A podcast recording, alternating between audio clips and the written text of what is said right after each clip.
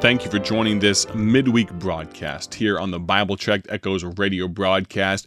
Right out of the gate, we have another prison or inmate testimony to share with you. This time it's from Sean in Virginia. He says, My name is Sean. I'm withholding the last name for his uh, privacy. He said, I received the tract transformed from a ministry that I'm doing through the mail via correspondence. And to whomever that ministry is, thank you so very much.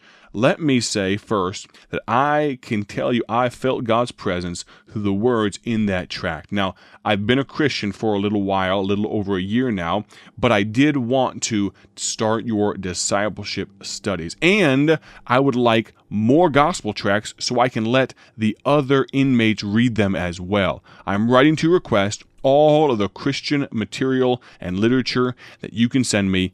Thank you so very much. Walking with Christ Sean in Virginia. Sean, thank you so much for using our gospel tracts, for desiring to tell your other friends there in prison about Jesus Christ, or wanting to share the good news of the gospel with those other folks. It's our privilege, it's our pleasure to send you some gospel tracts. Now, if you have never ordered the gospel tract called Transformed Yourself, I'm talking to you, our listener out there in the radio world. I don't know where you're listening from, but if you are listening right now, if you've never read the gospel track transformed the story of don price's life from an absolutely no good do good for nothing type man to a changed man, one who wanted to live for God and for Christ. If you've never heard that testimony, never read it, then you need to go to BibleTractsInc.org and read that gospel tract today. It just might change your life the way that the gospel changed Don Price's life. Let me welcome you. Let me encourage you. BibleTractsInc.org. Just like Sean, you can read that gospel tract today as well. Now, before we jump back into 1 Kings chapter 20, I think we'll begin reading in verse number 4, I believe, verse number 4 or 5 of 1 Kings chapter 20. So grab your Bibles and join me there. But before we do that, I'd like to share with you a great song called The Man in the Middle from the good folks over at BibleTruthMusic.com. They've given me access to their entire library to share with you some great music. I hope you enjoy this song today. We bring a song maybe once or twice a week here on the Bible Tract Echoes radio program. I hope you enjoy it today. The thought that we're going towards in 1 Kings chapter 20 is this someone is counting on you. Someone needs your influence. And I'm so glad that you and I have had the opportunity to be influenced by that man in the middle. I hope you enjoyed this song from BibleTruthMusic.com.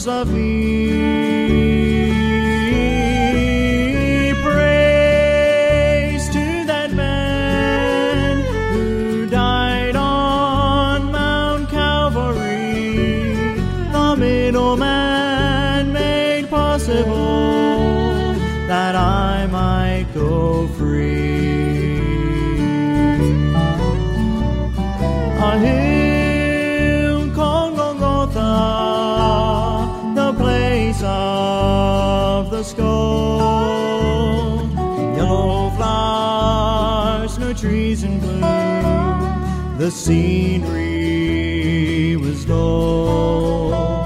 Three crosses stood black and bold against the darkened sky. It wasn't for pain, but a broken heart. The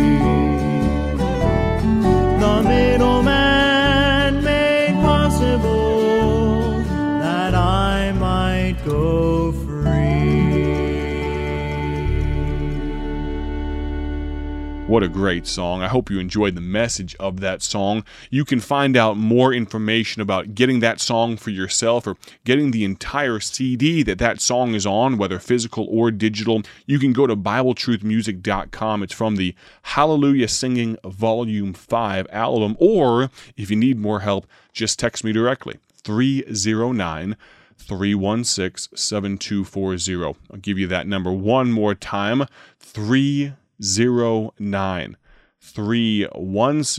7240. Now let's look at 1 Kings chapter number 20. Let's read verse number 5. And the messengers came again and said, Thus saith Benhadad, saying, Although I have sent unto thee, saying, Thou shalt deliver me thy silver and thy gold, and their, thy wives, and thy children, yet I will send my servants unto thee tomorrow about this time, and they shall search thine house, and the houses of thy servants, and it shall be that whatsoever is pleasant in thine eyes, they shall put it in their hand, and take it away. Now, we talked about how on Monday we are never outnumbered. Even though the army of Syria, under the command of Ben Hadad, that wicked king, were coming against the people of Israel, even though Ben Hadad had so much of an army, such a big army under his command, God's people were never outnumbered. And we'll unpack more of that later on in the week. But then we saw yesterday on the program that the devil always takes the best. He's not interested in that which doesn't mean anything to you. He always wants what you consider your best. But today, we're going to look at the fact that someone is counting on you, and sometimes you and I need to stand up for those that are behind us, those that are coming after us, those that count on us. We need to stand up. Continue reading in verse number seven. Then the king of Israel called all the elders of the land and said, Mark, I pray you, and see how this man seeketh mischief. For he sent unto me for my wives, and for my children, for my silver, and for my gold, and I denied him not. Now that was a mistake on Ahab's part, but regardless, verse number 8 And all the elders and all the people said unto him, Hearken not unto him, nor consent. The people had more backbone than their leader did, than did King Ahab. Wherefore? He said unto the messengers of Benhadad. That put the people of Israel, knowing that the people were behind him, that put a little bit of steel in his spine. And Ahab said this, Wherefore he said unto the messengers of Benhadad, Tell my lord the king, all that thou didst send for to thy servant at the first I will do, but this thing I may not do. And the messengers departed and brought him word again. Now let's pause here for just a moment. Let's make a little application here.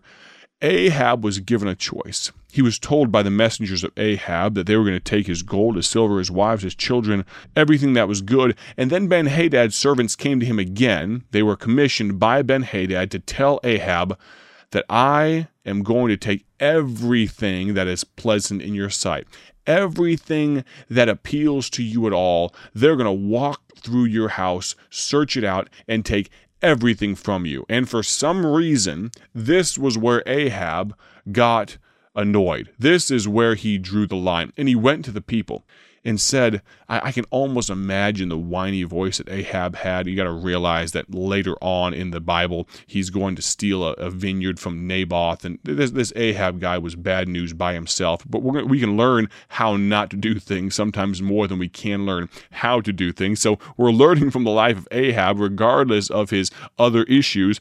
But Ahab, when he is told by the messengers of Ben Hadad that they're going to come in and take everything good from his house, he goes to the people of Israel and says, Can you believe this guy? He told me he's going to take my gold, my silver, and all this other stuff, but now he's coming back for more, and it's just too much. And the people say, Tell him no. Tell him you're not going to do this thing then. it's obvious to us, Ahab. Tell him no. We'll back you up. Tell him this is unacceptable. So Ahab does that. He finally gets a little steel in his spine and says, Ben Hadad, uh, I know you asked for a bunch of stuff, but then you asked for more stuff. And that's where I'm going to draw the line. You can't have any more. Can we make some application to your life and mine? There is always somebody counting on you that we need to stand up for. And I'm talking from the standpoint of Ahab, what he should have done at the very beginning when Ben Hadad sent his messengers and said, Give me your gold, give me your silver, give me all the goodliest, give me your children. He should have said, Step off. He should have said, Absolutely not. And don't let the door hit you in the rear end on the way out. Get out of here. Not a chance. You know why? Because I'm going to stand up. Ahab should have said, I'm going to stand up for my wives. I'm going to stand up for my children. I'm going to stand up for that which God has given me. I'm going to stand up for the people of God that I am supposed to be in leadership over because people are counting on me. And Ben Hadad, you get out of here. That's what he should have said. Finally, finally, Ben Hadad pushes him far enough. Remember, we mentioned yesterday when you give the devil an inch, he takes a mile. Ben Hadad pushed him far enough that Ahab was willing to stand up to him. Lord, allow it. Please, God, would we stand up from the very beginning? Because people are counting on us. So, what will you do when you are next faced with a difficult decision? Will you stand up for those that are counting on you? I think you can. I think you will. Join us tomorrow and Friday as we conclude this study in 1 Kings chapter 20. Thank you so much for listening. Have a great day for His glory. God bless. Thank you for joining us today for Bible Tract Echoes, a ministry of Bible Tracts Incorporated.